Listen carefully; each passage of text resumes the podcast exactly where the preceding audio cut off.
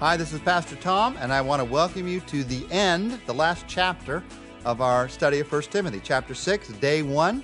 We've been talking all through this incredible book about how to live a motivated life of faith. And as we come to chapter 6, we're going to be looking at how important our material things are and the way that we handle those things in living that life of faith. And also about how important how we handle the truth in handling that life of faith. But before we get to that, in the first couple of verses of chapter 6, we're really finishing up what we talked about last week, and that is the way that we relate to each other in the body of Christ. In verses 1 and 2, Paul has some things to say about a specific relationship to each other in the body of Christ that makes some people, makes them scratch their heads, because it talks about slavery, and we wonder, what does this mean? Let me read those verses and then come to what God's Word means in these verses. Verses 1 and 2 of chapter 6. All who are under the yoke of slavery should consider their masters worthy of full respect, so that God's name and our teaching may not be slandered. Those who have believing masters are not to show less respect for them because they are brothers. Instead, they are to serve them even better, because those who benefit from their service are believers and dear to them. These are the things you are to teach and urge on them. Now, in finishing this chapter and talking about how we're to relate to one another as believers, these instructions to masters and slaves really make some of us scratch our heads. Let me just say, maybe to clarify this, three truths concerning the Bible's teaching about slavery. First of all, let me say the second thing first that I'm going to get to. The second point is going to be that slavery is condemned in the Bible. So knowing that, having that in mind, the first truth I want to say is that slavery in the Bible is different than the slavery that you and I think about. The slavery that's being talked about here is not an entire race being abducted or being abused, like Israel in Egypt, the whole nation being taken into slavery, or like Africans being taken to America, an entire group of people, entire race of people or color of people being taken into slavery. The kind of slavery in the Bible was really more a taking advantage of the poor. People from many, many different backgrounds, they didn't have enough money, they would sell themselves into slavery, and so they would be taken advantage of in that day. So it's a different kind of slavery than we're used to, but even in that, realize that it is condemned in the Bible. We've taken a look at earlier in the book of 1 Timothy at the fact that if somebody is a slave, they should look to be set free. You can look in the book of Philemon about the fact that, and see very clearly the fact there that God has a different plan than slavery in mind. The Bible talks to us in Romans and Galatians about the fact that there's neither slave nor free, that God has a new plan for our lives. And even in the Bible, in the Old Testament, where it talks about slavery, it is so different from the kind of slavery that we have in mind. The kind of slavery in the Bible is a very financial transaction. It was supposed to end after a certain number of years, 7 in many, many cases. And the idea of a lifetime of slavery or a whole family being taken into slavery is nowhere in the Bible. But even the kind of slavery where one person would sell themselves for a life, that is condemned in the Bible. It was to end after a certain period of time. Now, with those things in mind, even though the Bible condemns slavery, there is this third truth that we're facing in these verses, and that is the truth that even though slavery is clearly wrong in the Bible, here are people being told as slaves to serve well instead of to rebel. Why would God say that? Because God knows how He's going to change history, how He's going to change human hearts. In many ways, it's the same principle as with government. In the book of Romans 13, we're told, people in that day, and our day also, were told to serve the government. Well, in the day that this was first written, the government was an evil Roman government who was oppressing Christians. Why would you respect that government in any way? Why wouldn't you do everything that you could to fight against that government? Why? Because God knows that the way to change is not through political rebellion, but through living the example of Christ. Satan would love for your faith to be identified by your spirit of rebellion, because then it just looks like the rest of the world. Now, we live in a different day today. We live in a democracy, many of us. And so if something is going wrong, we have a responsibility, not just a right, but a responsibility to stand up and say that this is wrong. In that day, they did not live in a democracy. They lived not only in a monarchy, but in what they called a theocracy. Caesar was God to them. So they had no opportunity to come up against that. Paul says, when that happens, what do?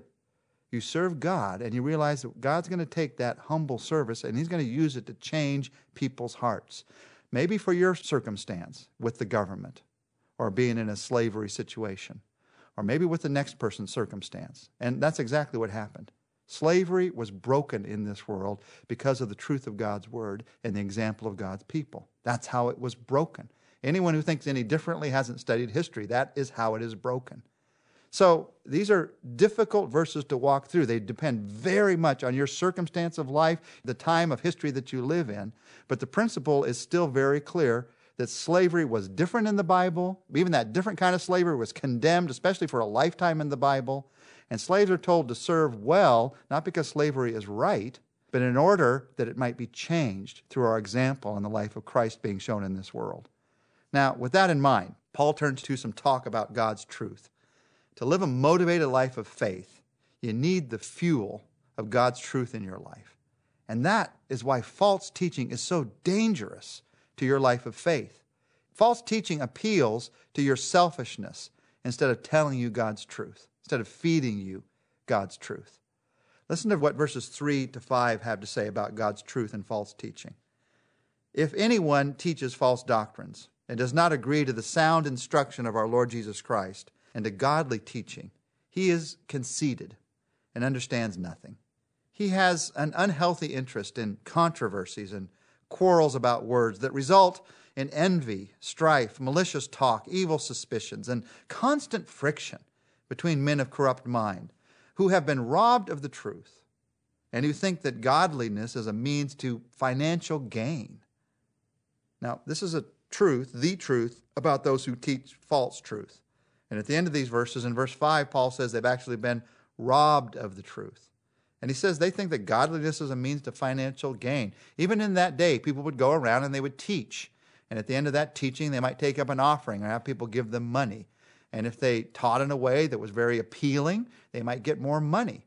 And so there were people who were trying to teach as Christian teachers, but really they were just appealing to people's self-interest.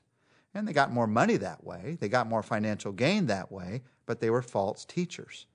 And Paul writes about those who were false teachers, and he says three things about them. First, he says their motivation is pride. That's why they're doing this. They like people to think well of them. They're prideful. They like people to applaud them. Well, who doesn't like people to think well of them? But if that's the reason that I'm teaching, then I'm always going to teach to my pride rather than teaching to the other person's need, teaching to the truth of God. So their motivation is pride, and the result's going to be pride. Their understanding, he says, is zero. He says they understand nothing. Now, they may have a lot of knowledge. They may be able to spout a lot of facts and actually be extremely intelligent. Many false teachers are extremely intelligent men and women. That's why they're able to make the false teaching sound so attractive. They're just very intelligent. The thing that's missing is not intelligence, it's wisdom. They don't have wisdom from God, because they haven't lived out the life of God. They haven't let the truth of God soak into their lives, because it's about them. It's about their pride. The beginning point is pride, and so their understanding is zero. And their interest, because their understanding is zero, is controversy.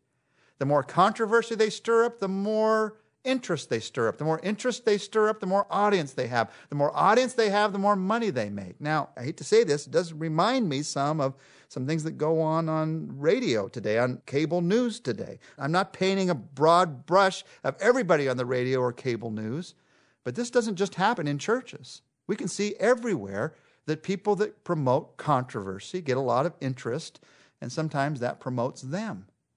Now, when we talk about controversy here, how do you know the difference between an honest disagreement and someone with this unhealthy interest in controversy?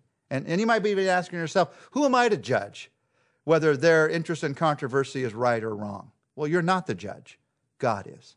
And so you go back to the beginning of these verses where he says that there is sound instruction of our Lord Jesus Christ. They don't agree with the good thing, sound instruction in our Lord Jesus Christ.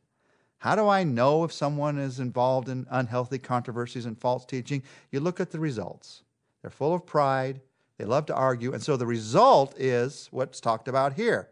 Strife, envy, malicious talk, evil suspicions. When you see that in a church, when you see that in an audience of people listening to somebody, you know that there is pride as the motivation and there's an unhealthy interest in controversy. You can see it from the results. So what are we to do when we hear this kind of teaching, when we're in an audience somewhere? Well, the Bible says here very clearly what we're to do is to avoid it. How do you avoid people who want to argue? Well, you leave. If you're in the audience, you just walk out. I know it's interesting. It's interesting to me too. I want to argue back. You stop talking. You just smile. The Bible says you warn a divisive person once. You can warn them once, but then after that, you have nothing to do with them. You realize they're not going to listen. Now, does that sound heartless? It's not. Because the truth is, by continuing to argue with a false teacher, you're actually meeting their need. They love the argument. It makes them think they're important. If you keep arguing with them, you're actually an enabler of the false teaching rather than someone who is fighting against the false teaching. So what do we focus on instead? We focus on verse 3. We focus on sound truth. We focus on godly teaching. God's truth is the only foundation that will last. And the Bible tells us that the sound, wholesome teachings of Jesus Christ are the foundation for a godly life. Here in chapter 6, verse 3. In 2 Timothy 2:19, the Bible says, God's truth stands firm like a foundation stone. That's what I need to live the motivated life of faith. God's truth and a focus on that truth. Let's take a minute to pray.